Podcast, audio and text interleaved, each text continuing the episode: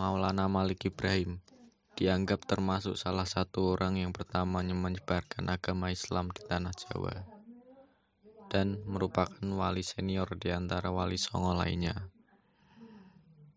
Beberapa versi Babat menyatakan bahwa kedatangannya disertai beberapa orang. Daerah yang ditujunya pertama kali ialah Desa Sembalu. Sekarang adalah daerah Leran, Kecamatan Manyar, yaitu 9 km ke arah utara kota Gresik.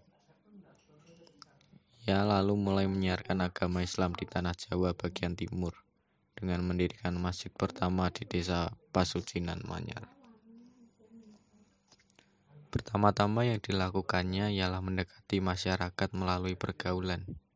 Budi bahasa yang ramah tamah senantiasa diperlihatkan di dalam pergaulan sehari-hari. Ia tidak bisa menentang secara tajam agama dan kepercayaan hidup dan penduduk asli, melainkan hanya memperlihatkan keindahan dan kebaikan yang dibawa oleh agama Islam. Berkat keramah tamahannya, banyak masyarakat yang tertarik di dalam agama Islam. Setelah berhasil memikat hati masyarakat sekitar, aktivitas selanjutnya yang dilakukan Maulana Malik Ibrahim ialah berdagang.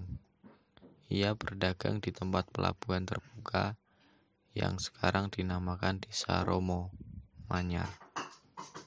Perdagangan membuatnya dapat berinteraksi dengan masyarakat banyak. Selain itu, raja dan para bangsawan dapat pula turut serta dalam kegiatan perdagangan tersebut sebagai pelaku jual beli, pemilik kapal, atau pemodal. Setelah cukup mapan di masyarakat, Maulana Malik Ibrahim kemudian melakukan kunjungan ke ibu kota Majapahit di Trowulan. Raja Majapahit meskipun tidak masuk Islam, tapi menerimanya dengan baik. Bahkan memberikan sebidang tanah di pinggiran kota Gresik.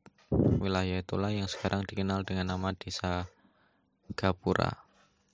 Cerita rakyat tersebut diduga mengandung unsur-unsur kebenaran, mengingat menurut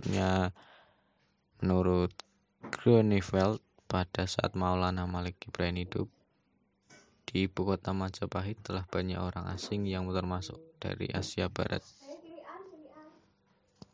Demikianlah kisah dari Maulana Malik Ibrahim atau sering disebut Sunan Gresik.